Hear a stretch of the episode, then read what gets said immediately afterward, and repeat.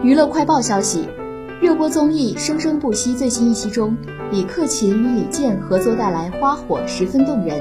就在五月七号，李克勤晒出双李组合聚餐合照，配文：“花火公演后第二天，我和歌手李健约了晚饭，还有嫂子，一吃便吃了五个小时，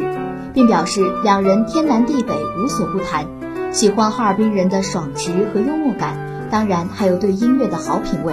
非常期待下一次的合作，网友纷纷赞叹两人的神仙友谊，也非常期待再次合作。两帅哥太养眼了，多多合作，期待双李新合作。